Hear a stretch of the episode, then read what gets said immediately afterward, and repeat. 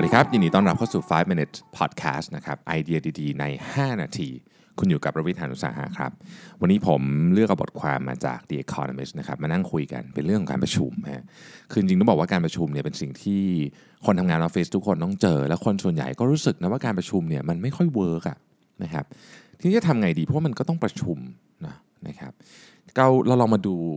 ไอเดียก่อนว่าทำไมมันถึงเป็นสิ่งที่คน concern กันมากนะครับ มีการพูดถึงเรื่องประสิทธิภาพของการประชุมจริงๆย้อนหลังกลับไปเนี่ยตั้งแต่นู่นน่ะปี 1957นะครับมันมีบันทึกกันหนึ่งของพาร์กินสันพาร์กินสันที่เป็นคนที่เขียนหนังสือ management แล้วก็เป็นคนที่พูดเรื่อง Parkinson's law นะครับซึ่งจริงๆ มันเหมือนกับ observation มากกว่าเป็นการสังเกต แต่ว่าเขาบอกว่างี้ครับเขาพูดถึงเรื่องการบริหารจัดการเวลาต่างๆเนี่ยแล้วมันมีอันหนึ่งมันที่มันเกี่ยวข้องกับเรื่องของประชุม ก็คือเขาบอกว่า the time spent on any item of the agenda will be in inverse proportion to the sum of money involved ก็คือเรื่องที่ใช้เงินเรื่องที่ใช้เวลาเยอะเกี่ยวข้องกับเงินน้อย เรื่องที่ใช้เวลาน้อยเกี่ยวข้องกับเงินเยอะนะครับมันมี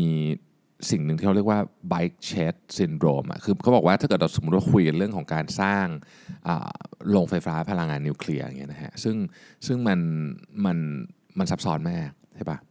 คนจะคุยเรื่องเทคนิคสั้น แต่พอพูดถึงเรื่องของที่จอดจักรยาน ซึ่งเป็นเรื่องที่ทุกคนสามารถเข้าใจได้เรื่องนี้จะถูกดิสคัสนานมาก ๆ และนี่คือเหตุการณ์ที่เกิดขึ้นในการประชุมจริง ๆ นะครับ อีกท่านหนึ่งนะครับ ก็บอกว่า 80%ของเวลาทั้งหมดของ 80%ของคนที่นั่งอยู่ในห้องนั้น ศูนย์เปล่านะครับก็คือพูดง่ายๆคือคนส่วนใหญ่ไม่มี contribution แล้วเวลาส่วนใหญ่ก็ถูกใช้ไปอย่างไม่มีประโยชน์นะฮะทีนี้เนี่ย สถานการณ์ในการประชุมเนี่ยมันเป็นยังไงนะครับเขาบอกว่า 80%ของการประชุมทั้งหมดเนี่ยการตัดสินใจทั้งหมดจะมาจากฮิปโปนะฮะฮิปโปเนี่ยคือ highest paid person's opinion พูดง่ายคือหัวหน้าใหญ่สุดอะคิดยังไงอะการประชุมมันก็จะเป็นอย่างนั้น ส่วนใหญ่มันจะเป็นอย่างนั้น หมายความว่าคนอื่นพูดอะไรไปก็เหนื่อยเปล่า คนจำนวนมากก็เลยไม่พูดที่ดีกว่า อยู่เฉยๆดีกว่านะครับ แล้วก็ประมาณสักครึ่งหนึ่งอะประชุมไปแป๊บเดียวอะก็ ก็เริ่มเช็คมือถือแล้ว หรือแบบสติหลุดไปที่อื่นหมดแล้วนะครับแต่ส่วนหนึ่งของปัญหาเราต้องมาดูว่าจริงๆแล้วปัญหาเนี่ยมันเกิดจากอะไร ส่วนหนึ่งของปัญหาเนี่ยมันเป็นสิ่งที่เราเรียกว่าเอ่อ meeting paradox meeting paradox คืออะไร คือถึงแม้ว่าเราจะไม่ชอบประชุม แต่เราจะรู้สึกแย่สุดๆเลย ถ้าเราไม่ได้ถูกเชิญเข้าไปในประชุมที่คนอื่นเขาได้ไปกัน ยกตัวอย่าง สมมุติมันเป็นการประชุม department head เราเป็นหนึ่งใน department head ทุกคนที่เป็น department head ของบริษัทเราเข้าไปกันหมดเลยเขาเข้าประชุมได้รับเชิญหมด เราไม่ได้รับเชิญคนเดียวเนี่ยโอ้โหเราจะ fail มากนะครับดังนั้นหัวหน้าเนี่ยจึงก็รู้เรื่องนี้ก็เลยเชิญทุกคนเข้ามาหมดทั้งๆที่บางทีก็เกี่ยวไม่เกี่ยวบ้างนะฮะอันนี้เป็น paradox ของ meeting ซึ่งมันเกี่ยวข้องกับวัฒนธรรมองค์กร ถ้าเกิดว่าจะ คุยกันเรื่องนี้ก็ต้องตกลงกันเลยว่าโอเคนะผมไม่เชิญคุณไม่ใช่เพราะว่าเราไม่เห็นความสำคัญของคุณเพียงแต่ว่าเรื่องนี้มันไม่เกี่ยวกับคุณจริง ๆนะครับ ทีนี้เนี่ยก็มี professor ท่านหนึ่งที่วอร์ตันซึ่งอยากจะศึกษาเรื่องนี้มากนะครับชื่อ professor Schnitzer นะครับเขาบอกว่าเฮ้ยจริงๆเนี่ยการประชุมเนี่ยถ้าจะ work เนี่ยเรื่องแรกสำคัญสุดเลยนะคือต้องเตรียมการ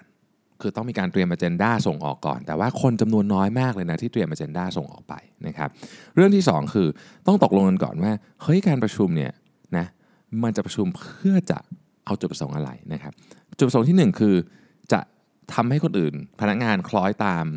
ทีมผู้บริหาร อันนี้คนที่เป็นประธานในที่ประชุมต้องพูดเยอะ แต่ถ้าเกิดต้องการที่จะรู้ไอเดียรู้ปัญหาของคนทำงานจริง ๆ ต้องเปิดโอกาสให้คนที่เป็นพนักงานที่ระดับ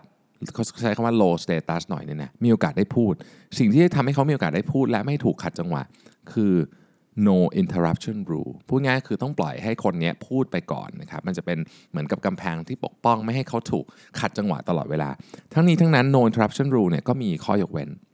เพราะมันมีข้อเสียเหมือนกัน เช่น คนอาจจะพูดยาวนะครับพูดออกนอกประเด็นอะไรเงี้ยดังนั้น no interruption rule เนี่ยจึงมีให้แค่ 3 นาที ถ้าคุณมีโอกาสได้พูดคุณต้องพูดภายใน 3 นาที หลังจากนั้นคนอื่นจะ interrupt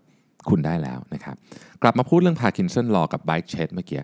สิ่งที่สำคัญที่สุดเนี่ยควรจะถูกเอามาอันแรกของ agenda เพราะมันควรจะต้องถูก discuss มากที่สุด เวลาประชุมไปหลาย ๆ เรื่องแล้ว เวลาในการคุยกันนะมันจะสั้นลงในแต่ละหัวข้อเพราะมันเหนื่อยแล้วไงฮะนะครับดังนั้นเนี่ยอันนี้ก็เป็นเรื่องที่ 3 ก็คือเอาเรื่องสำคัญที่สุดมาข้างหน้าก่อน เรื่องที่4นะครับมันไม่มีประโยชน์เลย ถ้าเราจะเรียกประชุมแล้วเราไม่ได้ข้อสรุปจากการประชุม ว่าจะทำอะไรต่อทำยังไงต่อ นะครับเขาไปสำรวจมาแล้วเขาบอกว่ามีคนจำนวนมากที่เข้าประชุมคณะกรรมการหรือบอร์ดมีติ้งเนี่ยแล้วออกมายังไม่รู้เลยว่าจะทำอะไรต่อนะครับงงๆนะฮะมี 4 ข้อด้วยกัน ทวนอีกทีหนึ่งนะครับ1นะฮะเตรียมตัว 2 รู้ว่าจะประชุมเพื่ออะไร 3 เอาเรื่องสำคัญที่สุดมาขึ้นก่อน 4 ต้องมีข้อสรุปชัดเจน ทุกคนในห้องประชุมต้องเข้าใจตรงกันว่า เรากำลังจะทำอะไรต่อ แล้วนะครับ ทั้งหมดทั้งมวลนี้ก็ยังต้องเบสออนความเชื่อเดิมที่ว่าประชุมอะเอาให้น้อยที่สุดนะครับก่อนจะเรียกประชุมอย่าลืมถามคำถามนี้นะครับว่า การประชุมครั้งนี้สำคัญจริง ๆ หรือเปล่านะครับขอบคุณที่ติดตาม 5 minutes ครับ แล้วพรุ่งนี้พบกันใหม่ สวัสดีครับ